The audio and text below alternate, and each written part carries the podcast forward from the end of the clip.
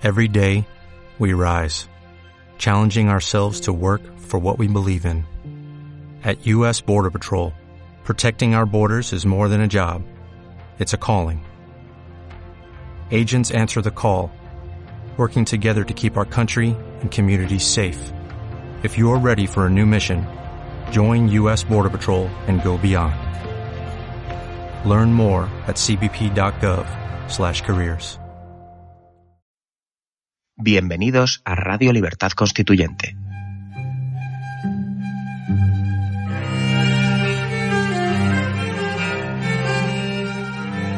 Están escuchando Radio Libertad Constituyente con don Antonio García Trevijano.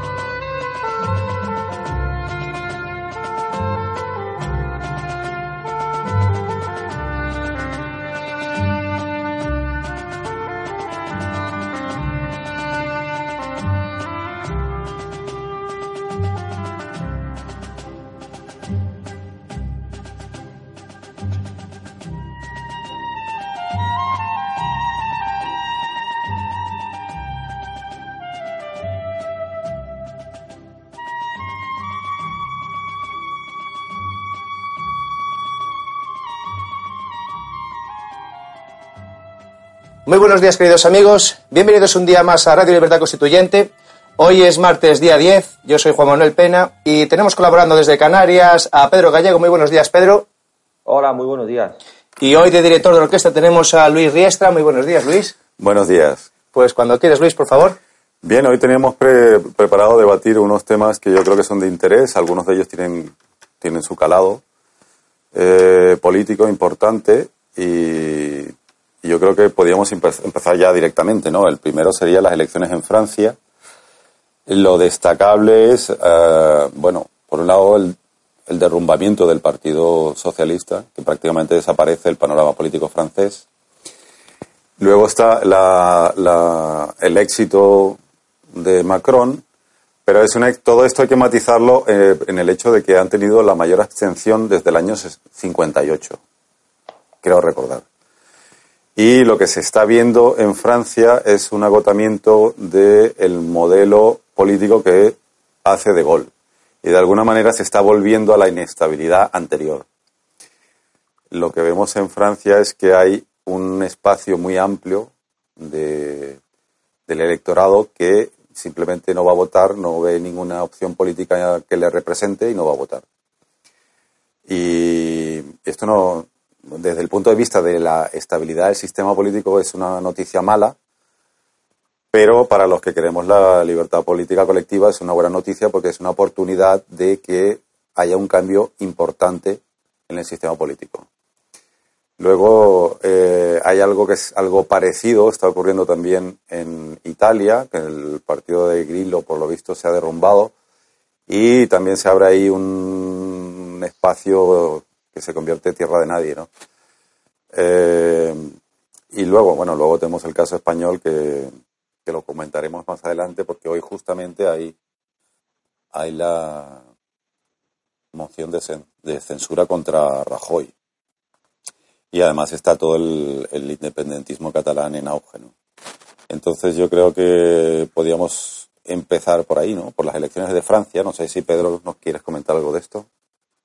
Sí, bueno, en- al hilo de lo que estás eh, comentando, eh, vemos que el, el Frente Nacional, que era el, el candidato de la junto con Macron, eh, Marie Le Pen, eh, fue la adversaria en las vueltas a las en la segunda vuelta a las presidenciales. Aquí es- se ha estrellado bastante porque el partido de, de Macron ha conseguido el 32, más del 32% y, eh, y el Frente Nacional se ha quedado en un, en un 13,3, que como advierte los datos que estoy ahora mismo viendo, claro, tienen que andarse fino para que la segunda vuelta alcancen los, los votos necesarios mm.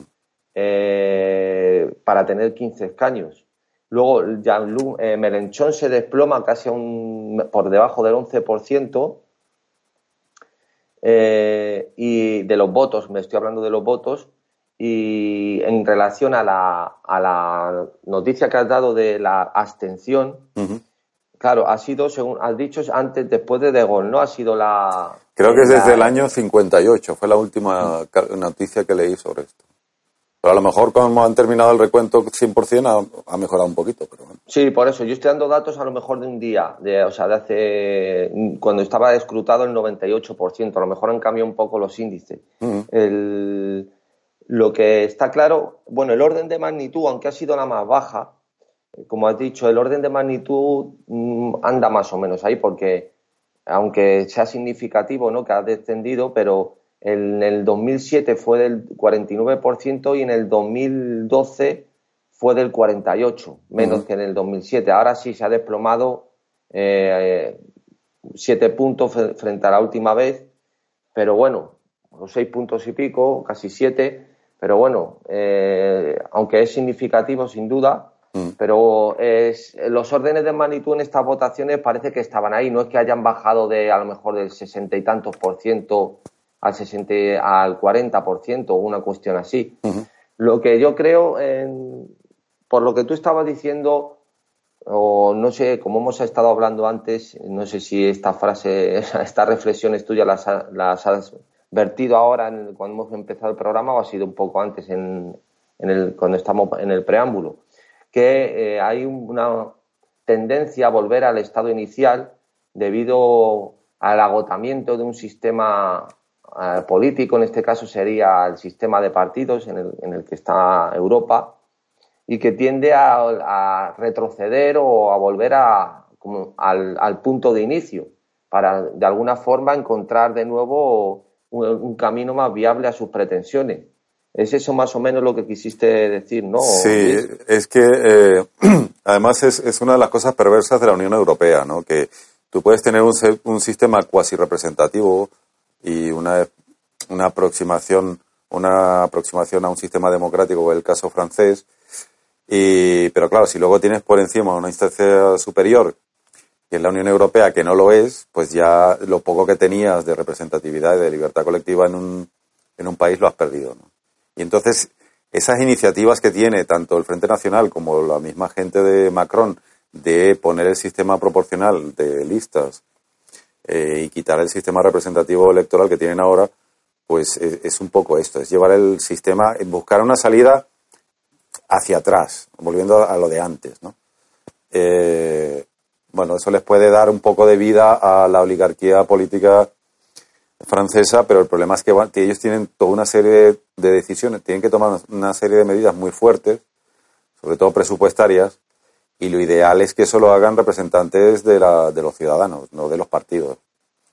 Porque la... la, la, Disculpa, Luis, mm. sigue hablando, que yo te estoy escuchando, pero voy a desaparecer por si me están viendo para conectar la batería de, ah, vale. del móvil. Te estoy escuchando, sigue. Sí, no, lo que ocurre es que eh, se tienen que tomar decisiones tan difíciles que lo suyo es que lo hagan representantes de los ciudadanos y no de los partidos políticos. Y además el proceso, el, el sistema, el sistema representativo es mucho mejor a la hora de generar liderazgo.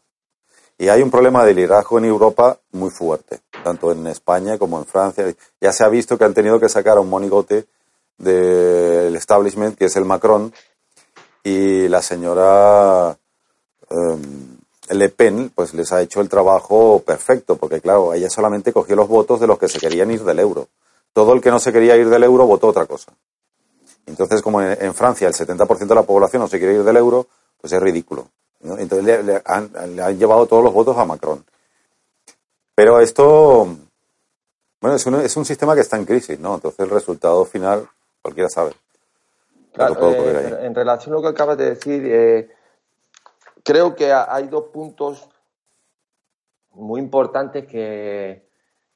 Mm, dos cuestiones muy importantes que no se daban en esa este, situación inicial de la que estamos hablando, que ese retorno por el desengaño o por el fiasco de lo que ha sido en, el transcurso en el tiempo partir de un modelo como los que teníamos. Mm. Y es que, primero, eh, los países ahora mismo tienen una conexión, una interdependencia o, en algunos casos una dependencia, entre otras cosas, de una moneda única, que es la, en, relación, por ejemplo, solo en concreto de los eh, países de la eurozona. Con lo cual ya ahí hay un vínculo que ya el, el, desenganchar el vagón de, eso, de esa corriente eh, de unión monetaria ya no es tan fácil. Ya no es una cuestión que dependa, no es una cuestión autónoma, ya estás en un, en un estado de heteronomía, no de autonomía. Eso por un lado. Es que sin, sin moneda única no hay mercado único. Entonces. Eh, bueno, podría haber mercado común, como había antes. Eh, sí, pero entonces vienen las guerras de divisas. Y entonces. Los franceses. claro, ahí, se mm. podía. Eh, es lo mismo. Ahí también, cuando se rompió con el. Sistema Bretton, Woods, con la, con la regulación con el patrón oro como referencia para, la, la, para que no pasara esto. Claro, es que esto es. Como ya hablamos en un programa, no sé si estabas tú, Luis, Igual con la cuestión de la, de la ley Glass-Steagall, que quiere retomar ahora Trump. Sí. Pues claro, es que esto va, enlaza una cosa con otra. Eh, creo que aquí hay unas cuestiones de base que, pervierten a lo largo del tiempo en los sistemas, mm. como en el caso nuestro que defendemos, el no partir de un proceso constituyente como, como debe ser, que luego al final llevan de, eh, no es que degeneren nada, o sea, es que eso lleva a un punto que es el que debe, es al que está abocado llegar. Sí, bueno, lo que ocurre es que la política económica que tienen que hacer en Francia, tienen que hacerla mm, siempre, eh, la, la política fiscal tiene que tener en cuenta la política monetaria y la política monetaria tiene que tener en cuenta la política fiscal. Entonces, cuando hagan política fiscal en, euro, en la zona euro, ellos tienen que asumir la realidad de que están en un sistema monetario unificado. Entonces, eh, ellos se tienen que, nos tenemos que adaptar a eso. Así de simple. Entonces, las trampas que se hacían antiguamente vía sistema monetario para hacer una política fiscal laxa ya no se pueden hacer. ¿eh? Hay que hacer otro tipo de, por ejemplo, eh, en, en, Francia tienen que hacer un ajuste fiscal. Eso lo saben ellos perfectamente. Y el ajuste fiscal lo tienen que hacer, lo tienen que cargar sobre los que se benefician de del sistema fiscal francés, que son toda una serie de funcionarios con salarios altos y toda una serie de empresas públicas y trabajadores de empresas públicas y todo esto. ¿Eso no lo quieren tocar? Bueno, pues si no lo quieres tocar, vas a tener una crisis fiscal, así de simple. Entonces, claro, yo recuerdo, por ejemplo, eh, cuando se criticaba a la Unión Europea porque le decían a Grecia que bajara las pensiones, lo que nos decían en España era mentira. La Unión Europea lo que le decía, usted tiene que bajar las pensiones altas, porque esas pensiones altas, ¿quiénes se las llevan? Los políticos. Políticos y funcionarios y, bueno, gente que tiene eh, altos niveles de responsabilidad en la economía. Pues al tener un nivel de responsabilidad alto, tiene un salario alto y tiene una calificación alta, entonces tiene una cotización alta a la seguridad social y ahí viene una pensión alta. Si esa gente con alta responsabilidad no ha creado un país en condiciones para pagarle su pensión, pues lo siento. Oiga, usted, pues lo siento, no, no, lo que pasa es que quieren repartir la carga entre todos, entre los que uno que tiene a lo mejor 90 años y uno que tiene pues 68, que se ha, se ha jubilado hace poco. Y entonces, ¿qué es lo que está haciendo en España? Eh, toda la gente que está ahora en el Congreso intentando ponerle una moción de censura a Rajoy, ellos están defendiendo sus ingresos, sus rentas particulares. El colocar a sus amigos, a sus exnovias, a, a sus empresas, porque claro, es, es todo la partitocracia. Yo no, si, estuvieran si fueran representantes de los ciudadanos, hubieran metido tijera hace tiempo en los temas. Pero, y además sabemos que el sistema representativo está muy mediatizado por un establishment muy fuerte. Y es un establishment que se va creando desde, desde la última crisis seria que ha tenido el país. En el caso de Estados Unidos fue la guerra mundial y de Francia también. Entonces eso ha ido generando un establishment que controla el sistema si encima no tienes un sistema representativo donde pueda salir lo que se llama un outsider, o sea, un, tío que no tiene que ver con, el establishment, pues no lo vas a cambiar nunca, ¿no? Y ese es el, conflicto de Trump, en parte va por ahí, ¿no? Y es difícil que, en Francia no lo van a, no lo van a, porque es, ha sido el establishment el que ha puesto al candidato, ¿no? Hombre, ya me contarás, un banquero de los Rothschild, pues eh, más establecimiento que eso no puede haber. Sí, sí, sí. Además eh, es un enarca, en fin. Eh, luego, una cuestión que en relación a lo que estábamos diciendo de la moneda, lo que, hmm. claro, lo que estábamos hablando es que lo que la tesis que yo defendía era que efectivamente, aunque haya un repliegue en ciertas cuestiones, por desengaño, por falta de, de materialización de objetivos, por que la gente ya no crea en nada, por un montón de factores, esa, esa dependencia de una moneda única, eh, claro, ya no es el propio país el que, sea es el que puede tomar cierta medida frente a su divisa, en, el caso, pero en, concreto con el euro. ¿Qué ha pasado con el, con el, con el euro, para mi juicio, eh, y para muchos economistas que ya eh, vieron en la antesala de la creación de la moneda, como Hankel mm. o muchos, presentaron informes, o luego ha habido muchos otros como Sarracín eh, o este, o. Bueno, Sarracín creo que ni, no es economista, pero también ha criticado la moneda, y, pero el que sí es el más famoso alemán, que es Hans Werner Sinn, el del Instituto Leibniz, que ya emitieron un, un informe, el, informe sobre el Target Dot eh, por orden del Tribunal Constitucional Alemán en el 2013, en el que ellos ya denuncian que el sistema de financiación de los bancos es que es una broma. O sea, el ciclo que hacen es que los bancos de, los bancos de negocios compran deuda emitida por el Estado y emplean esos bonos de la deuda como aval para ser refinanciados por los bancos eh, centrales, para luego volver a comprar deuda al Estado con ese dinero. O sea, este círculo virtuoso totalmente engañoso, esto es una engañifa, esto es un informe que ya he, leído aquí alguna vez ciertas partes de él traducido, porque no está ni en inglés ni en español, eh, es que es, una tomadura de pelo. El sistema de balances de cuentas que utilizan los bancos centrales entre sí para, para, con la emisión del dinero del Banco Central Europeo es, que es una, es una broma completa. ¿Cómo se animaba a dar dinero a los bancos, a los países del sur y cómo se animaba a dar flujo de dinero a países que no cumplían ningún requisito, o sea, está, está clarísimo que no podía llevar a, ningún, a ninguna buena, a ningún buen puerto. Sí, es que una de el, problema más que la moneda única es el sistema, lo que se conoce como el eurosistema. Sí. Que es, es la unión de, bancos centrales que, que gobiernan la zona euro. Gobiernan la, la cantidad de dinero en la zona euro. Bueno, la cantidad de dinero y el sistema financiero, las dos cosas. Porque ellos son los supervisores del sistema financiero. Entonces aquí ocurre una cosa eh, que la sabiduría popular española sabe desde hace mucho tiempo, y sobre todo en el levante español, es aquello de unos por otros la casa sin barrer. Sí. Entonces, eh, es, un, pero es una disfuncionalidad del sistema. Yo siempre he criticado el sistema de bancos centrales europeos, pero la moneda única como tal no. Bueno, la moneda única como tal, en el, en el sentido de que la, la, creación de la eurozona, como dice el famoso, el famoso economista, ya presentó en los años 60 el artículo Las áreas monetarias óptimas, Robert Mundell, sí, Mundell para, que, para, que, para que las dos regiones compartan una misma divisa deben darse una serie de condiciones previas, que de hecho se contó con eso cuando, cuando se quiso hacer la eurozona. Como era una sincronía en los ciclos económicos, como que hubiera una serie de, de una presidencia única que pudiera tomar medidas en ambas regiones, o, unas, o, sea, un poder que pudiera tomar medidas en ambas regiones, libre circulación de personas, no libre circulación en el sentido que entendemos aquí, que no tengas que, que solo vayas con el DNI, sino que la cuestión es que, como tú sabes, Luis, una persona que estudie Derecho aquí, eh, ¿a dónde va Alemania? Sí, puede ir con el DNI, pero con esa carrera que hace allí, si ni sabe alemán, ni conoce el BBB, ni conoce nada. No, no, está claro.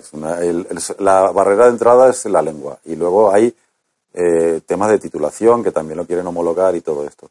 Aunque sea homologable, es decir que, por ejemplo, una carrera técnica sí está homologada, un arquitecto, un matemático, un físico, pero un abogado, por ejemplo, o, un, eh, una, o al, margen de, claro, la barrera lingüística que es fundamental pero bueno, en, ese sería un punto que yo creo que, es básico a la hora de entender el problema que tiene Europa para regenerar, para cambiar, para cambiar. Pero en la historia también que la cuestión o el asunto fundamental, a mi juicio, más grave que ese todavía, más grave, es la cuestión de la inmigración. y la cuestión de, de, la, eh, sobre todo el problema que se está eh, eh, generando con la población islámica y sobre todo en países como Francia, Bélgica, Holanda, Alemania, que eso es el material con el que están todos los partidos que son antagónicos a los partidos del establecimiento. Ese es su, su punta de lanza. Es que ahí está una de las otro ejemplo de que la casa sigue sin barrer, es decir, eh, se han abierto las fronteras interiores a la circulación interior y se ha descuidado el, control de la frontera exterior de la Unión Europea. Y en lo que algún país, eh, además como los sistemas no son representativos, son muy corruptos y puedes, la gente, vamos, corrupción en el tráfico de personas hay, seguramente que hay gente en, hay personas en los cuerpos de control de fronteras españoles que están corrompidas. Eso lo sabe. Pero eso, los sistemas interiores lo combaten. Pero claro, ya cuando es un político el que tiene que eh, obligar a los cuerpos de, control de fronteras a que hagan su trabajo y esa persona, por lo que sea, se lleva muy bien con saudíes o con lo que sea o con quien sea y, abre la mano, pues ya, ya, has destrozado el control de fronteras eh, exterior de, la, de toda la Unión. Y eso es una de las cosas que precipitó el Brexit, ¿no? Eh, sí, es un, eh, es que querer eh, prescindir del Estado-nación, o sea, de España, Francia, Italia, todo esto, prescindir y cambiarlo por otra cosa, eso es ridículo. Eso es una locura que se le ha ocurrido, se le, es lo que hace la, la aristocracia burocrática de la Unión Europea para vivir como dioses y vivir del cuento. Hombre, desde luego, vamos a ver, Europa no es una nación política. Europa es un continente geográfico con una serie de naciones que han tenido eh, eh, unas relaciones históricas, la mayor parte de ellas a través de guerras, y eso se ha querido difuminar a través de las becas Erasmus y la moneda única. Y querer y querer que ahora se cree el ciudadano europeo. y ahora ya no eres español, eres europeo. Eh, y te vas de vacaciones a Estados Unidos y eres europeo, no eres español, ni tampoco francés. Bueno, español no eres nunca porque eso da vergüenza. Está mal dicho, eso es ser fascista, o sea, hay que decir de este país o europeo. Y luego, si, eh, claro, eh, querer anular la historia de la nación política en la que han nacido, en la que es tiene una trayectoria secular, de relaciones, de modos de vivir, de tradiciones, querer anular eso en virtud de que haya un Parlamento en Europa que cree una serie de conexiones económicas de relaciones comerciales y crear una nueva identidad, que es la identidad europea, eso es una tomadura de pelo. Sí, bueno, aparte que hay una parte... Yo, bueno, tenemos que hacer una pausa, pero yo concluiría que, que la Unión Europea, una de las razones por las que empieza es para evitar una guerra entre Alemania y Francia. Y eso ya no es justificación de la Unión Europea, tiene que tener otra justificación. O sea, el orden que hay actual está basado sobre unos principios y unos intereses que ya no existen. Hay que, entonces eh, es un orden que está caduco y lo que están haciendo es rizar el rizo y lo están poniendo peor. Pero bueno, lo que haremos es, eh, antes de cambiar de tema, haremos una pausa para mensaje institucional del movimiento y, y luego volvemos. Muy bien, queridos amigos, pues hacemos una pequeña pausa y ahora mismo volvemos.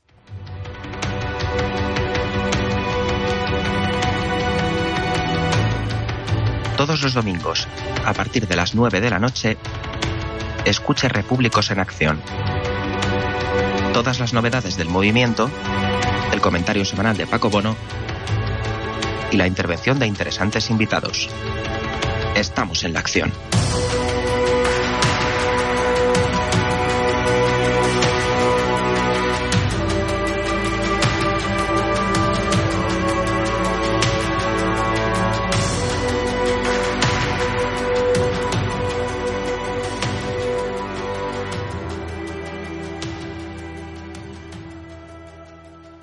Bien, queridos amigos, ya estamos de vuelta. Luis, por favor, cuando quieras. Sí, bueno, antes de la pausa habíamos eh, hablado un poco de la crisis del orden político francés y eh, pasamos a, la crisis de orden político que hay eh, en Europa. Y entonces yo creo que si quieres hacer algunos comentarios. Sí, Nada más para terminar, que vamos a dar paso ahora al tema. A la crisis nuestra, exacto. Pasamos ya de Europa a la nuestra. Pues, pues para rematar simplemente mi, mi, intervención, decir que, entre otras cosas, uno de los problemas graves y que como reacción a, eso, a, a esos problemas, eh, los signos que están mostrando los países ya, ya no son síntomas, sino signos, es un retorno a partidos nacionalistas que reivindican las tradiciones y valores de los estados-nación de, cada, de, cada país de la, de la, Europa geográfica, del continente europeo, eh, es evidente que hay un choque, ha habido un choque eh, cultural, incluso de rasgos culturales entre las nuevas poblaciones eh, de inmigrantes, incluso de terceras y cuartas generaciones, que no ha habido una integración porque la integración no existe eso de entrada. Pero además de todo eso, uno de los motivos falaces que ha tenido la Unión Europea es querer difuminar a través del relativismo cultural y del multiculturalismo, querer difuminar todas las diferencias existentes entre todas las culturas, naciones, razas, lo que queramos. Y eso, como estamos viendo, eso es imposible de hacer.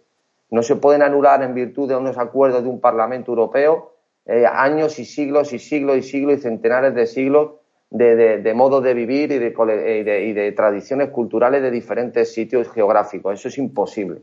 Y nada más. Por este lado, si quieres, Luis, empezamos con el, la cuestión de España, los, el tema de los nacionalismos, el derecho a decidir, toda la historia que tenemos ahora en auge. Sí, bueno, lo que comentábamos de Francia, de su crisis política, que voy a ver un poco al inicio, digamos, antes de De Gaulle, y están intentando ir para allá. En España, como eh, es una oligarquía de partidos y ellos se reparten, crean, crean a través de los medios de comunicación, que también dependen de ellos, crean un mercado electoral y luego se reparten sus cuotas de mercado. El caso más claro de mercado electoral es el caso catalán. Eh, ellos, allí, a través de los medios de comunicación públicos, han creado un mercado electoral eh, que dicen que ellos tienen derecho a decidir, pero dicho así suena muy bien, pero es que hay cosas que no se pueden decidir, ¿no? Entonces, hmm. eh, hay un aspecto realmente preocupante y eso yo creo que va a reventar, va a terminar reventando el sistema, y es que toda esta gente crea tal crisis de confianza a nivel empresarial y nivel de los consumidores, en sus decisiones económicas, de gasto y todo esto, que eh, van a terminar creando una crisis fiscal. No se va a poder recaudar y atender todo el gasto que esta partitocracia eh, se ha inventado. ¿no? Y, ahora, bueno, en, el caso catalán es, más extremo porque se quieren crear un Estado propio para crear su mm, presupuesto que no los controle nadie y todo esto. ¿no? Y una de las cosas que más ha dañado a, este proceso de, crecimiento económico español es eh, que las elecciones en las que pierde el, la mayoría absoluta del PP por todos sus errores y su mala política y toda la corrupción que hay, que está, es un partido que está partido podrido, ¿no? Eh, es que ha, emergido un mapa electoral muy parecido al de los años 30. Entonces, si tú coges el PP y los votos de la CEDA, por ejemplo, son parecidos. Si coges luego el, nivel de votos que, el número de, el, el, porcentaje de votos que obtiene Ciudadanos, y coges algo parecido, podría ser el Partido Radical de entonces, que intentaba hacer una cosa ahí de centro. Y luego si coges el PSOE, estamos también eh, comunistas, todo esto Podemos, es muy nacionalistas, es muy parecido. Por ejemplo, los nacionalistas repiten el 2% en el Parlamento español, 2,2%, que es el mismo de. Entonces, estamos volviendo. Esta crisis lleva como otra vez al principio. Eh, el principio del orden, este, de la forma de pensar de lo que es la política que hay en España dominante. Y, y tiene que morir en algún momento. Eso ya le va tocando, ¿no?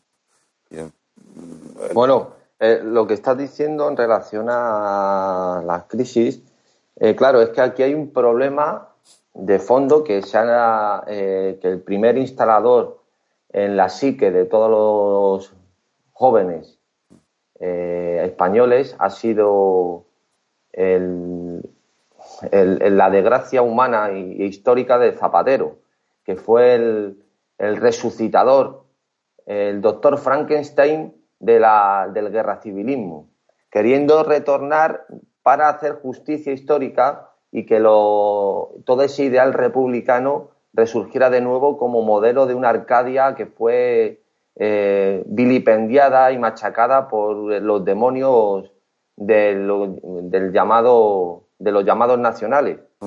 Claro, la cuestión aquí está que el Podemos está inoculando y ha inoculado primero una cuestión nueva hasta ahora que era ya, eh, bueno, que no existía desde, el plano que lo has presentado tú, no existía, eh, que es el que el derecho a decidir es la expresión máxima de la democracia. O sea, no hay expresión más sublime de una democracia que tener derecho a decidir.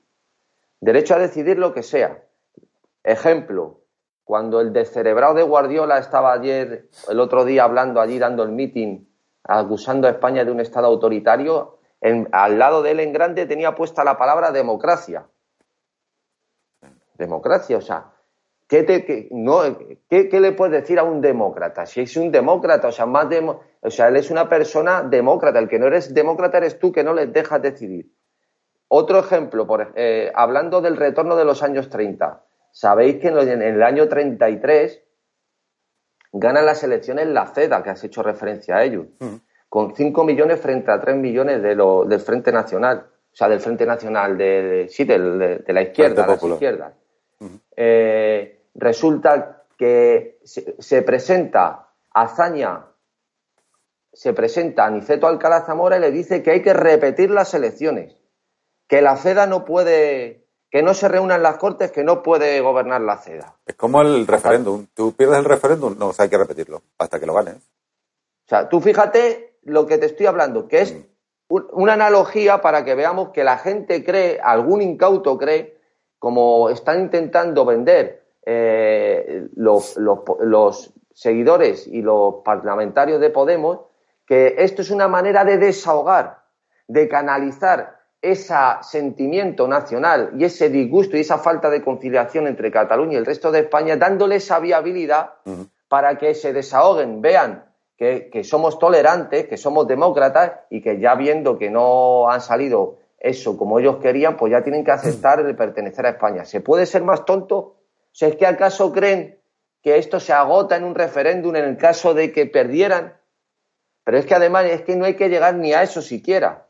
Es que no hay que darle eh, siquiera esa posibilidad, no simple, efectivamente, ya no porque no sea algo decidible, sino que porque no se puede tolerar lo intolerable. No se puede tolerar lo intolerable. Y, cuestiones que no entran a debate, y, y como dice Hume, del ser no se puede extraer el deber ser, de la existencia de algo no se puede derivar su nombre, o sea, su norma, porque muchos quieran una cosa, no hay que regularlo, ni hay que darle un sentido legal, o un sentido político. Pues esto es lo que está pasando en España y hay un desafío ahora terrorífico porque según he leído la, ayer, el ala más radical eh, o el ala más izquierdista, como dicen ellos, que yo no sé qué es eso, de Podemos ya son partidarios del referéndum unilateral en Cataluña. Entonces te pregunto, Luis, que ahora mismo, ¿qué debería hacer un gobierno que fuera realmente soberano ante este desafío? Bueno, yo el, hay, hay actitudes del partido. Bueno, hay, un tema clarísimo. Si, si hay sedición, hay que aplicar la ley. O sea, no queda otra. Y advertirle, mira, lo que usted va a hacer es un, es un acto de sedición. Y entonces yo le tendré que aplicar la ley. El partido en el gobierno, que es el Partido Popular, no quiere hacer eso para no enfrentarse, crear mártires y todo esto. Exactamente. Entonces lo que está haciendo es que todo el que colabore con la consulta se le aplicará la ley. Entonces los funcionarios, los proveedores de las urnas, de las papeletas, usted está colaborando con un acto ilegal, entonces está, es, cómplice de una ilegalidad. Vale, entonces vas a meter en la cárcel a los que hacen eso y a los verdaderos ampones, a eso no lo, o sea, el que vende, yo qué sé, eh, no sé, un juego de, un juego de herramientas para abrir una puerta y desvalijar una vivienda, pues el, el, malo es el que vende las herramientas, no el que no es, no el ladrón que entra en la casa, ¿no? Es, de locos, pero bueno. Lo que pasa es que, vamos a ver, el, eh, hay ciclos históricos que duran aproximadamente 100 años y eso, cuando estudias los países lo ves. Y esos ciclos están dominados por el pensamiento de una época. Y el pensamiento español es lo que yo denomino mesianismo político. Tierras prometidas y cosas de estas. Y, por ejemplo, Europa ha venido muy bien para, para la oligarquía de partidos española para hacer prácticamente lo que les ha dado la gana. Y entonces cuando hay que hacer algo difícil, no, es que no lo pide Europa y tal, y hay que hacerlo. No porque lo que le convenga al país sea tomar decisiones difíciles, que, que, es lo que yo creo que es lo que le conviene y tiene que tomar decisiones difíciles. Pero no, no, no porque nos convenga, sino porque lo dice Europa, ¿no? Es realmente, es, es buscar fuera eh, de la realidad inventos, inventos. Y esto se, esto, eh, Italia lo tuvo con el fascismo y Alemania también con el, con el nazismo, pero, pero eso murió en la guerra, ¿no? en la Segunda Guerra Mundial. Y en España no. En España se enfrentaron dos formas de mesianismo político, que fue el, el fascismo de, llámalo, fascismo, del franquismo, digamos. Sí, el régimen dictatorial. sí, sí, porque no era una dictadura. No era solamente una dictadura, ¿no? Tenía su ideología, era una ideología parafascista o. Tenía su bueno, yo más que nada, era yo creo que Franco, Franco no tenía ideología. O sea, Franco lo que era un régimen dictatorial, un régimen militar clásico, y evidentemente con los enlaces y que tuvo en los inicios de, la guerra de... Sí, pero, él, tenía que, él tenía que vestirlo de ideología porque el pensamiento dominante que pedía ideología. O sea, el pensamiento dominante de la gente pide ideología. Entonces, eh, si uno se ve, por ejemplo, en el fascismo español hay muchas copias del comunismo hasta la bandera rojinegra, o sea, cosas, simbologías, cosas que era lo que pedía eh, el, pensamiento político de aquella época. Y ese pensamiento político, eso se agota, llega un momento en que muere. Y normalmente muere con una crisis. Entonces, eh, igual que hay un pensamiento, el pensamiento político de la paz en Europa y no sé qué, y todo esto, eso ya no tiene sentido porque no hay ningún alemán que se quiera liar a tiros con los franceses, eso es ridículo. Entonces, han creado ahí un monstruo eh, sobre bases falsa. Y además hay una cosa curiosa. En España, aproximadamente eh, de la producción del Producto Interior Bruto, aproximadamente el 37% es exportaciones. Es decir, tú tienes ahí toda una economía que está en el mundo comerciando, eh, exportando, vendiendo diseño, haciendo un montón de cosas. Y esa gente, tú ves, luego ves a, a, los políticos que gobiernan ese país y no tienen nada que ver. Entonces, unos lerdos que tienes ahí, unos locos, nada más hay que ver el, cualquiera que vea pues la moción de, censura en el, Congreso de los Diputados lo verá. Son gente que no tiene nada que ver con eh, toda la economía productiva española que es potente, es, muy potente y está haciendo cosas muy interesantes en, España y fuera de España. Y ahí tienes un 45% del Producto Interior Bruto que controla el sector público, eh, que no tiene nada que ver con la realidad productiva de la, de la España actual. ¿no? Y es porque no es representativo del, del español medio. Entonces, toda esta gente que pide referéndums y todo eso, ellos vienen de un sistema no representativo que lo que fomenta es eso, el radical. Mientras que el sistema representativo hace lo contrario, tiende a moderar, a generar representantes moderados. Y entonces, por ejemplo, la señora esta que se, se, quitó la blusa en una misa eh, y que es concejala, que quiere, ser, que quiere ser alcaldesa de Madrid, esa señora no hubiera salido en un distrito. Hubiera salido otra persona de izquierdas pero normal, una persona normal, con dos dedos de frente y seria. No tendríamos los saltimbanquis estos que tenemos en el Congreso. Pero por eso mismo, ellos no quieren que haya un sistema representativo para salir ellos, poner a su gente y a su exnovia y todo esto. Pero bueno, es un, es un sistema de descomposición. Y vamos a ver cómo revienta. Sí, desde luego, eh, claro, eh, la historia está que ha relatado de cómo se ha ido gestando de una manera u otra la situación eh, con los nacionalismos en esta última etapa, claro. Eh, mucha culpa, bueno, no, es que mucha culpa, es que para mí el principal culpable por su actitud de repliegue es el gobierno, que es el que tiene el monopolio legal de la violencia.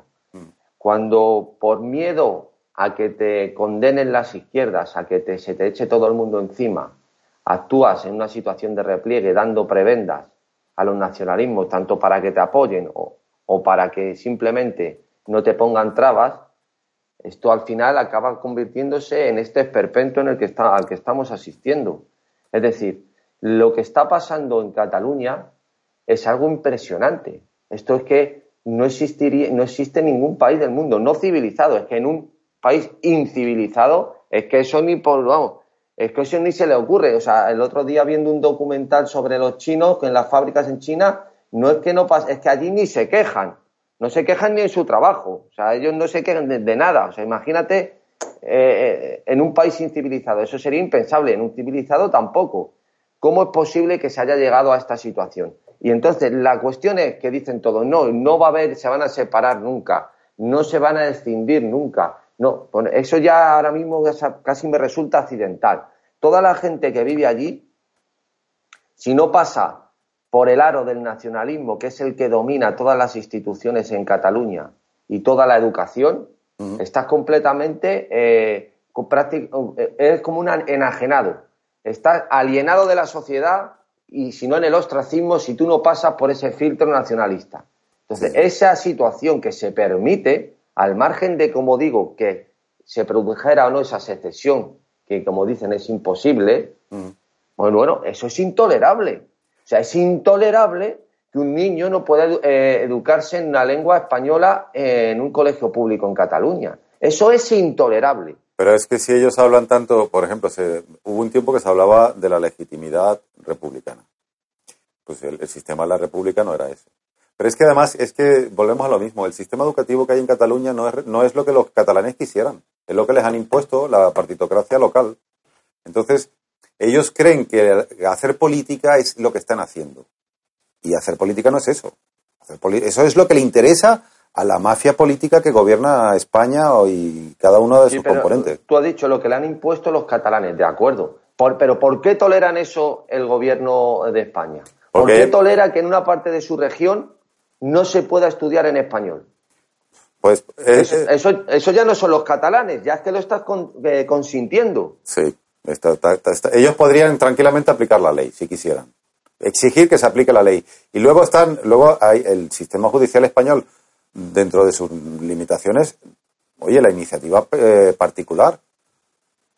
Eh, pero claro, es que. existe, existe, pero les amargan la vida. Yo es que. Eh, claro, claro, tal es el vacío y, y, y, lo, es que se han dejado de hacer cosas durante tantos años que, claro, empezar a hacerlas ahora es muy complicado.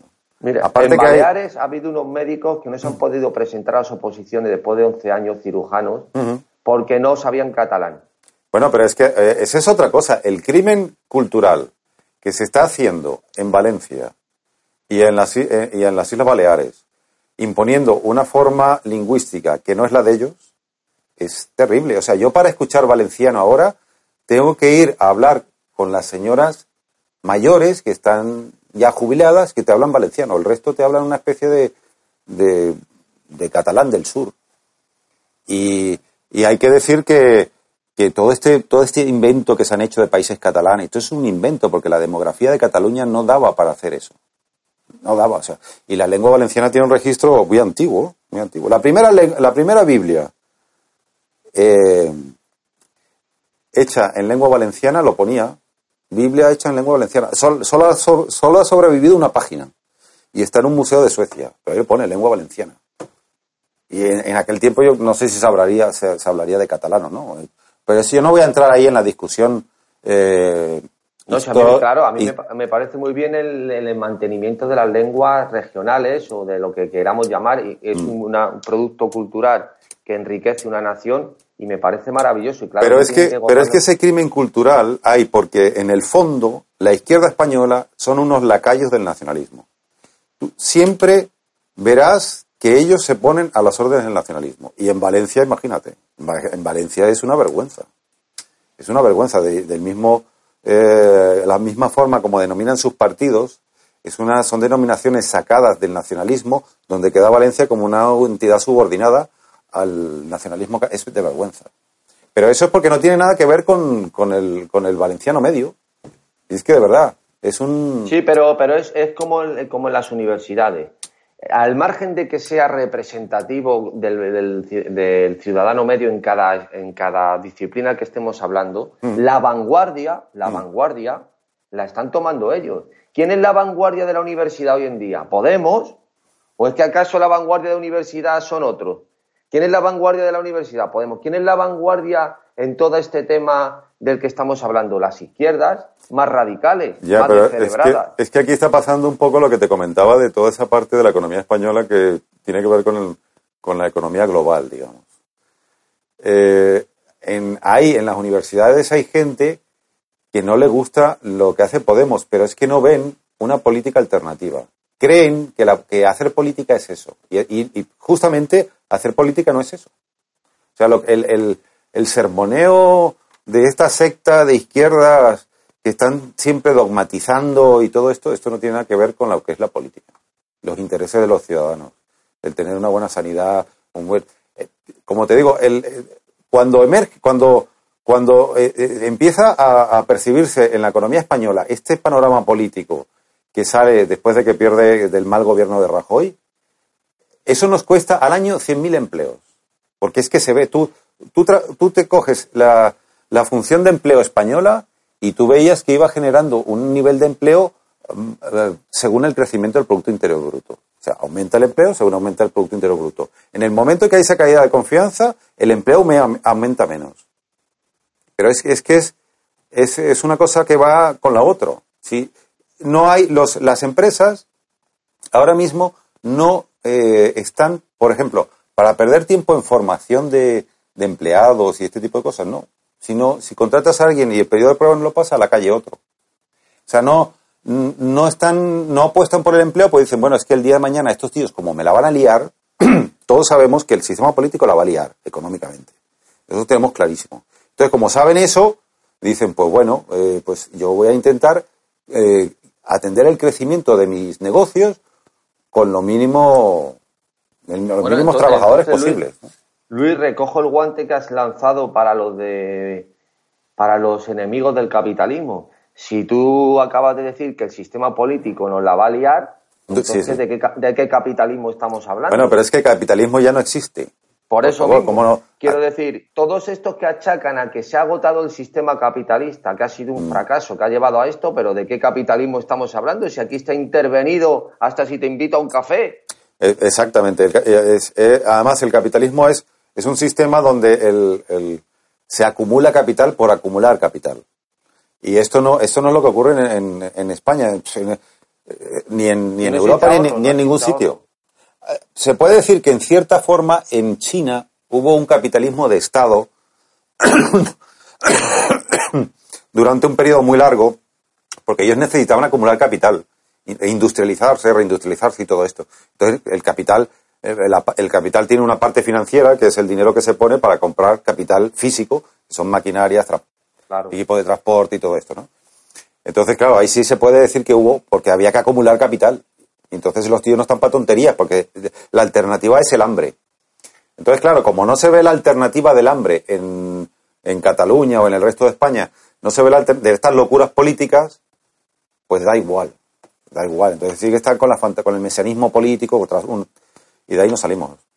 Pero Bueno, de- hasta tal punto lo que estás diciendo se corresponde con la idea que tienen estos, que uno de los planes económicos que tenía el Alberto Garzón, que vaya elemento, vaya elemento, y, eh, y todo el equipo de Podemos era, primero, crear un millón de empleo- empleos públicos y luego dar 60.000 millones más para repartir entre las comunidades autónomas. Bueno, es que ellos tienen O sea, que crear o sea, su... la solución, la solución está en estos tíos en dar más dinero a las comunidades y en crear un millón. Bueno, pues yo digo, ¿para qué te cortas? No te cortes ahí. Mm. Crea los 6 millones de empleos de parados públicos y, cre- y no de 60.000, da 600.000 millones para gastar, para que no le falte de nada a nadie. Sí, bueno, yo el, el caso, has nombrado a una persona, yo tuve un conflicto con él en un programa de debate y lo mandé al colegio a estudiar otra vez porque es que realmente no tiene idea. Ese tío no tiene idea de economía. Tiene un cacao mental espectacular. Y bueno, él forma parte de la partitocracia y está viviendo de eso, del cuento, viviendo del cuento, como tanta gente, ¿no? Eh, Y, y él tiene, la idea de promover un millón de empleos públicos es para crear su clientela electoral. Eso no es otra cosa y entonces, claro, ese es, es lo que ha hecho, es, es una forma de chavismo en, en España. Desde luego, desde Pero bueno. luego. Y desde luego, y una cosa que acabas de comentar sobre este personaje, Mm. es que lo que yo alucino con esta gente, que ellos creen que el trabajo se da, que no que se cree, sino que se da. O sea que el problema es que no se quiere dar trabajo.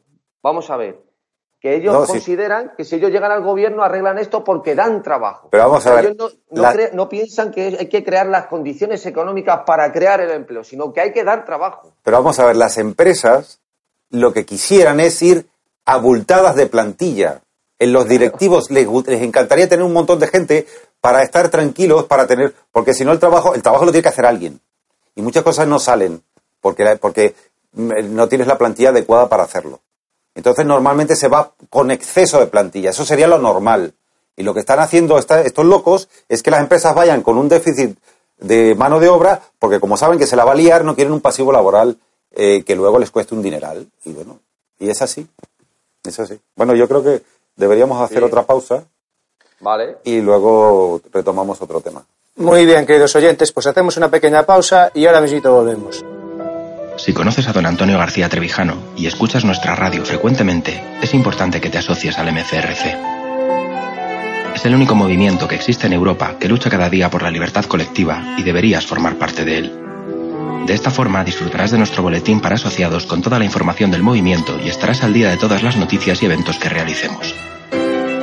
Si quieres, puedes colaborar con una cuota voluntaria que puedes pagar de la forma que te resulte más cómoda. Es muy fácil. Entra en www.mcrc.es y rellena la hoja de afiliación. Cada vez somos más y queremos contar contigo. Muy bien, queridos repúblicos, ya estamos de vuelta. Por favor, Luis. Sí, bueno, hay un tema que, yo creo que tal vez no sea tan importante, tiene su importancia, pero no, no, no del calado de lo que estábamos hablando antes, que viene como consecuencia de la intervención del Banco Popular que el gobierno pues decide que las acciones valen cero y se las pasa y pasa los activos y los pasivos se los pasa al Santander. esto yo creo que vale la pena tratarlo porque le ha despertado preocupación en la gente, ¿no?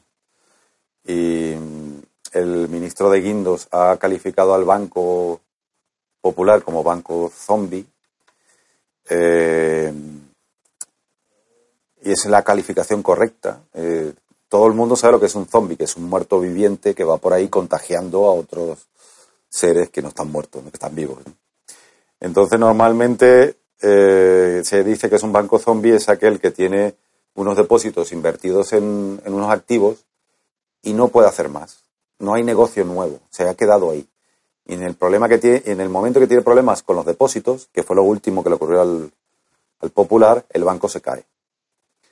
Entonces, el problema hoy es que ese negocio está dentro del Santander y el Santander lo que tiene que hacer es aplicar lo que se hace a los zombies, es que es cortar la cabeza.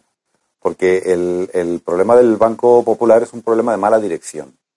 Los directivos que destruyeron el Banco Popular son los responsables de ese desastre. Y lo que debería hacer el Banco Santander es quedarse con las eh, con los empleados, los trabajadores de las oficinas, los directivos de las oficinas, pero la dirección que hay de ahí para arriba, quitarla. Prácticamente toda se tendría que ir a la calle. Eso plantea problemas de información, ¿eh? que no sepas eh, la tienes que porque todas las operaciones que ha hecho el Banco Popular están documentadas, pero si te quedas sin los directivos la pierdes la documentación o, o, tardarías mucho en encontrarla y en hacer productivo el banco, ¿no? Es un tema complicado, yo creo, tengo confianza que el Santander lo va a sacar sin ningún problema. El problema es que, eh, bueno, ahí, lo que ha pasado en el, en el Popular es lo que ha pasado también en las cajas. Y el mismo ministro de Guindos lo dijo, hace 15 años era un, banco ejemplar y lo, lo, hicieron un banco zombie, ¿no? Gente que no sabe de banca, simplemente ha cometido errores de libro de banca. Y a, una cosa más, más preocupante es que hace como tres meses, cuando quitaron al presidente del Banco Popular y pusieron al, último, al, que se encargó de enterrarlo, eh, Jesús Cacho escribió en Voz Populi un artículo sobre el Banco Popular, que yo creo que lo deberían, es, de interés que lo busquen, porque los, el antiguo presidente eh, se tuvo que ir de España y temía por su vida. Es una cosa, es una cosa muy truculenta, ¿eh? Y, eso un poco nos indica el tipo de ambiente del que estamos hablando. Y bueno, y ahora recientemente ha ocurrido el problema, un cierto problema con otro banco más pequeño, que es el Liberbank. Es un banco pequeño, no es un problema para el sistema, pero estaba siendo atacado por eh, especuladores bajistas. Y eh, lo que se tenía miedo es que este banco tuviera una crisis de confianza y se le fueran los depósitos. De nuevo es el mismo problema. ¿no? Lo único que este no es un banco zombie. Entonces él tiene más posibilidades de obtener liquidez a través de sus activos.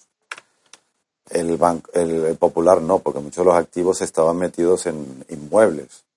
Eh, la, bueno, la locura inmobiliaria en, torno al, popular la conozco más o menos, pero bueno, eso ya es agua pasada.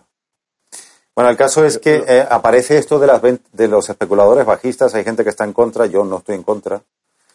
El especulador, cuando se hacen ventas a la baja, lo que hace el, especulador es vender unas acciones que no tiene.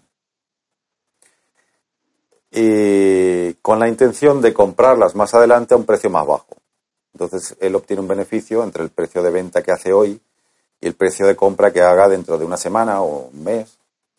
Pero ¿qué ocurre? La cosa no es tan sencilla. ¿eh? Cuando nosotros compramos una acción, no nos dan el documento. El documento lo guardan unas empresas que custodian los valores. Entonces, hay empresas que se dedican a la custodia de valores. Creo que el Santander tiene una, por ejemplo. Entonces, ¿qué ocurre? esa documentación está ahí. Y estas empresas, el mercado ha decidido, bueno, estos valores ahí los podías prestar. Y entonces lo que hacen es que se lo prestan al que lo vende el especulador bajista lo que hace es vender unas acciones que le han prestado. Cuando él cierra la posición, tiene que comprar acciones. Y entonces esas acciones que le prestaron vuelven al depósito, ¿no? En la situación que estaban antes. Es un mecanismo un poco extraño, pero es como si yo emito un cheque eh, con vencimiento dentro de 15 días, con la intención de dentro de 14 hacer un depósito en dinero en la cuenta. Y entonces el que viene cobra el cheque y se lo su efectivo. ¿no? Es un mecanismo un poco raro, pero tiene una ventaja, que cuando, cuando los bajistas salen del mercado, hacen un suelo en el mercado. Y es lo que ha pasado con Liberbank. La, acción cayó un 30% y cuando estos salen ha rebotado un 40%. Eh, y han salido porque la, Comisión de Valores les ha prohibido, ha prohibido abrir eh, ventas en corto, que se llama también. Eh, la pregunta es por qué no lo hicieron con el popular. Y aquí volvemos a lo mismo. Son los organismos reguladores y estos organismos reguladores se supone que los deberían controlar los representantes de los electores. Pero claro, eso lo controla la, la partitocracia. Y entonces se hace lo que quiere la partitocracia. Y entonces en la crisis de, la caja, de las cajas, que nos lo podíamos haber ahorrado, ocurre por un mal control del Banco de España. Y, la mala supervisión del Banco de España viene de que, a su vez, los, representantes de los ciudadanos no están para controlar el Banco de España. El Banco de España prácticamente hace lo que le da la gana, que es como si no hiciera nada. Y ese es un problema que hay que atender también. Eso es otro problema que está pendiente de un sistema político que es eh, ineficiente, es... Eh, bueno, a Luis, ¿te acuerdas cuando decían, sacaban pecho, que el problema de las cajas era eso, de las cajas? Que los bancos estaban de miedo en España. Que eso era un problema de las cajas porque los consejos de administración estaban los partidos políticos, mm. gente que no sabía y que los bancos eran una la pera limonera. Mm. Pues mira, ya ha pasado con uno. Sí, bueno, es que De todas maneras, el sistema bancario español está bien capitalizado. Hay un trabajo mío en Internet, si quieren ver los detalles, los ratios y todo esto, que se llama la interminable reestructuración bancaria española. Eh, el sistema está bien capitalizado. El problema es que es muy poco rentable. La gente, cuando ve los beneficios de la banca, dice, oh, pero es que ganan muchos millones y no sé qué. No, es poco rentable. O sea, para el capital que está invertido, la rentabilidad es baja. Y eso es un problema porque la banca de esa rentabilidad, una parte de la rentabilidad la utiliza para recapitalizarse. Entonces, a largo plazo vamos a tener un problema de capitalización del sistema bancario. Y claro, la gente, pero eso significa por ejemplo, que el tipo de interés tendría que ser más alto. Claro. Y claro, hay gente que está muy contenta porque es, es todo, todo es una trampa. ¿eh? Es continuamente querer hacer trampa. Por ejemplo, la gente que tiene hipotecas y tiene un tipo de interés muy bajo está contenta y no quiere que le suban el tipo de interés. Pero con ese tipo de interés el sistema bancario no es rentable. Eh, la rentabilidad está creo que en el 0,7% de los préstamos y en el Reino Unido es el 2,2 o el 2,3. Y esto viene porque hicieron una mala praxis bancaria los bancos. Cuando ellos fijan las condiciones de los créditos, cuando las fijaron eh, en, la década del 2000, entre el 2000 y el 2007, ahí se cargaron de hipotecas y, pensaban, bueno, como la rentabilidad es baja, necesito volumen, necesito muchas hipotecas. Y es una parte de la burbuja inmobiliaria viene de ahí. Y el Banco de España lo que tenía que haber es de, haberles dicho, tú ni una hipoteca más. A ese tipo de interés ni una más. Ah, tendrás que poner al 7 o al 5, no sé. O a ese tipo de cliente no le puedes dar una, una hipoteca de, al, al 3%, al Euribor más 2%, le tienes que dar el Euribor más 5%, porque ese tipo de cliente tiene una, morosidad del 3%. Entonces tú, vamos, te tienen que salir los números. Pero es que el, Banco de España ni, ni, hizo, yo creo que no sé qué estaban haciendo. Estaban jugando a, no sé, a su política interior, no lo sé. Y buena parte de, buena parte de la Zapatero. Sí, bueno, cuando hablan los socialistas de la pobreza infantil, pues esa pobreza infantil viene de ese desastre que hizo su gobernador del Banco de España. Y que hicieron ellos en parte, no, toda la burbuja fue del PSOE, una parte viene también del PP. Y, bueno, desde la partitocracia, la partitocracia esta que tenemos. Pero, por ejemplo, esto, esto que estás contando tú, que se ha hinchado a contarlo también, desde hace un montón de años, centeno, la carta de, del, eh, de los inspectores de Hacienda, Solves, todo eso, diciendo la burbuja que dejaran dar créditos en el 2006, toda esta historia. Sí, pero el 2006 ya era tarde, ¿eh? Sí, sí, ya era tarde, pero bueno, ya en el 2006 ya habían, por lo menos ya se, esa carta... Ellos, ellos lo que hicieron fue lavar su cara, pero ellos tenían que haberlo hecho mucho antes, si realmente saben su oficio, que lo dudo, ¿eh?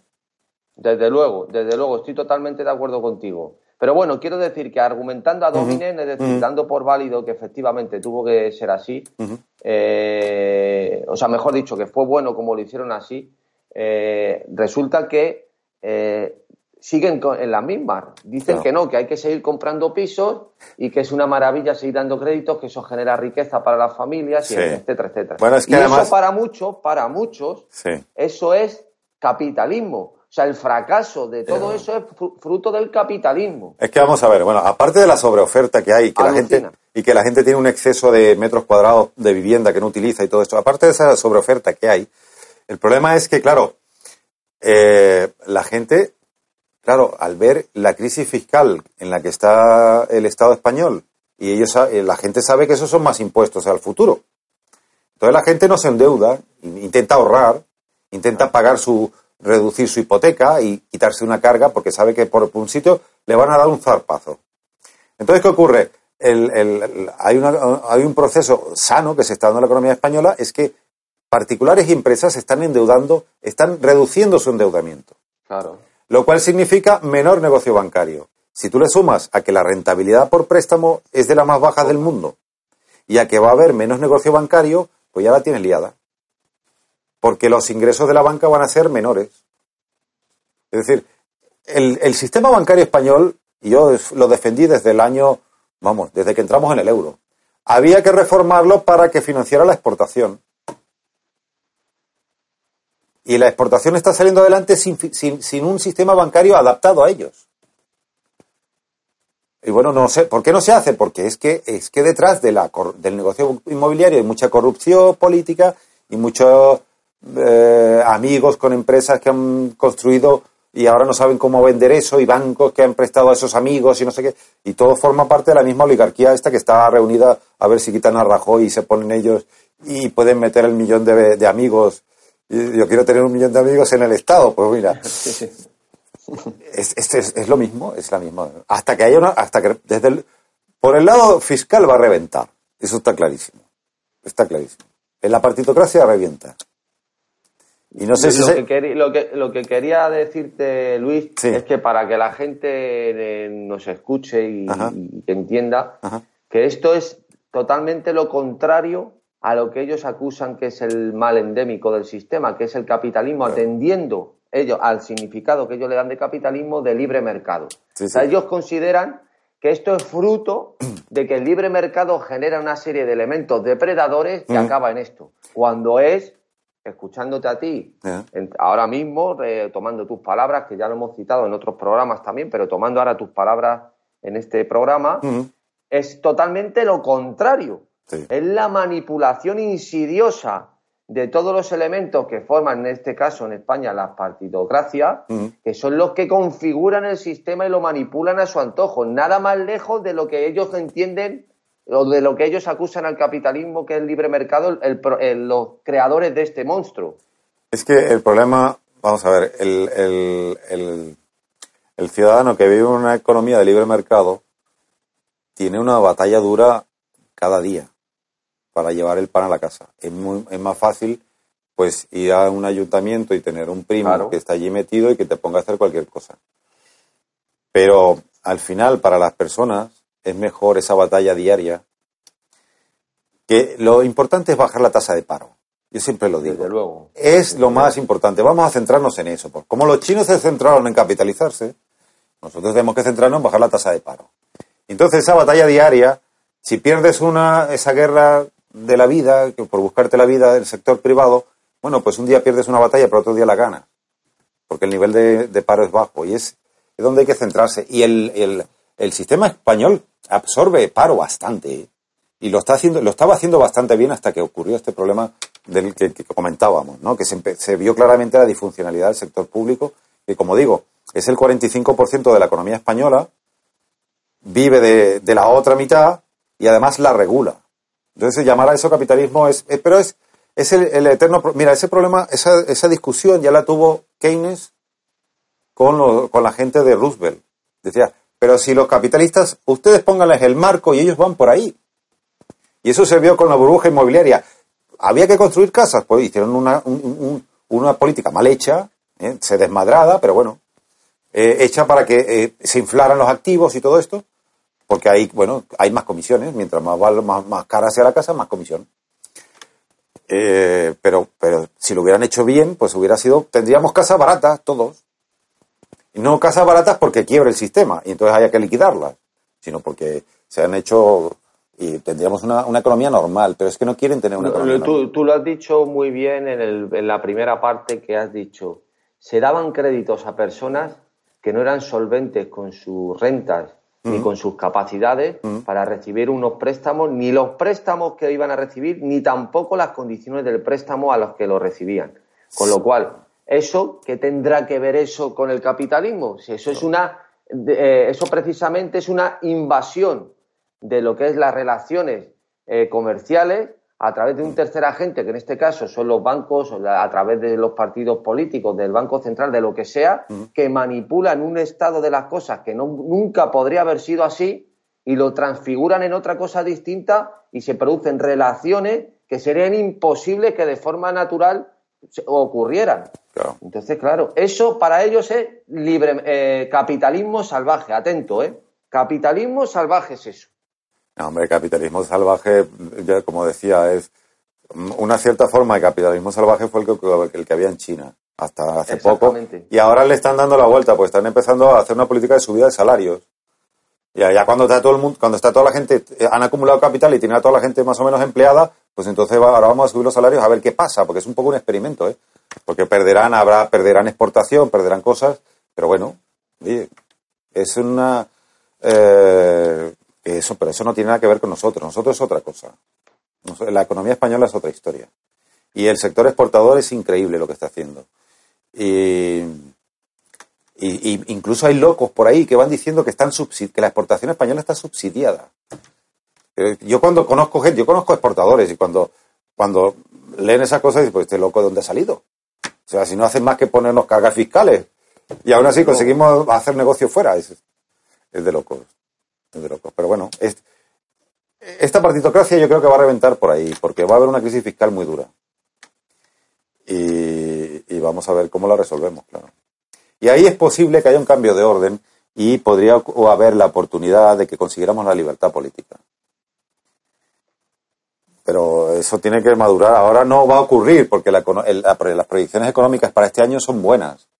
Dentro de lo que cabe son buenas. Por ejemplo, Merkel va a repetir y ella va a seguir controlando Europa desde la Unión Europea otros cuatro años hasta que empiecen a haber crisis fiscales que empezarán, supongo que será por eh, volverán los de antes, España, Italia o incluso Francia. Y ya veremos dónde queda esto. Muy bien, Luis. Y yo para terminar, yo diría que una de las cosas más tristes que yo a los que estoy asistiendo estos últimos años, por lo que estoy viendo en amigos, familiares, es como eh, el nivel, la caída de los sueldos en, los trabajadores, eh, sobre todo en la creación de las nuevas, sobre todo en las nuevas, las nuevas personas que acceden a un primer empleo. Nuevos empleos, sí. Ya se dan por válidos sueldos que son verdaderamente, eh, vamos, que es que es algo que inconcebible, que hace, por ejemplo, una década. o sea, ya trabajar por 700, 600 euros, 800, una jornada completa es algo ya que se toma desde el punto de vista normal, normal en el sentido que es lo que hay. Sí, bueno, de todas maneras, si una persona no tiene experiencia laboral es otra cosa. ¿eh? Eh, lo, que ya, lo, que, lo que ya no es tolerable son esos salarios con gente con experiencia laboral. No, ya no hablo desde el punto de vista en práctica, becario, lo que sea, que bueno, que aún así tendríamos que... Bueno, te voy a poner un ejemplo. Un ejemplo.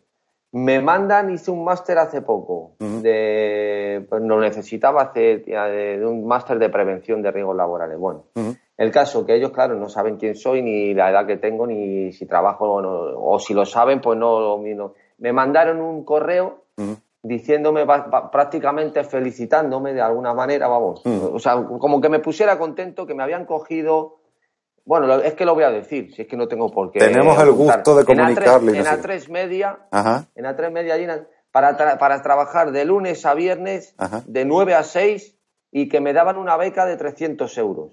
Oh. O sea, bueno, vamos a ver, sí, en práctica beca, pero bueno, tú me, estaba, eh, me estás tomando el pelo, vas a tener a un chaval porque ese máster le tienes que tener ya una carrera, o sea, que tienes más de 20, pon de 23 años para arriba o 22 para arriba. De 9 a 6 por 300 euros, pero es que estamos de... Yo no te voy a decir que le pagues 5.000 euros, ¿de acuerdo? Ni que le pagues a lo mejor el sueldo de una persona que haga ese puesto, que esté allí trabajando, pero vamos, 300 euros es que, es que me sonó, vamos, es que me quedé perplejo. No, hombre, esto, esto yo creo que ni para una persona que está becada, ¿eh? ni, para una persona sin experiencia. Es, no, no, personas sin experiencia salario mínimo. Es... que perdió, por Dios, 300 euros. Ya. Es, que es, una tomadura de pelo. Sí, sí, no. Es, de loco, pero bueno. Si fuera media jornada, o, una jornada así un poco rara, yo que sé, de 9 a 11, o... Sí, una cosa así, para que tomara contacto, no, pero ya se dan por válido eh, eh, disparates de este estilo. No, ojo, además, que seguramente que si una persona acepta ese trabajo, no va a ser 40 horas, la, igual le hacen trabajar 50 o más horas. que ya tiene... Sin duda, sin duda. Bueno, pues yo creo que lo dejamos hasta aquí. Tenemos una hora cinco minutos. Y nada, ha sido un gusto estar con vosotros hoy. Y espero que se repita y podamos tener otro debate más adelante. Igualmente, Luis. Muy bien, pues agradecemos a nuestros colaboradores del día de hoy. Eh, un saludo a todos amigos y hasta el siguiente programa. Gracias por haber escuchado Radio Libertad Constituyente. No olviden visitar la parrilla de programación en la nueva página web del Movimiento de Ciudadanos hacia la República Constitucional, en la dirección www.mcrc.es. Radio Libertad Constituyente. La libertad viene en nuestra busca.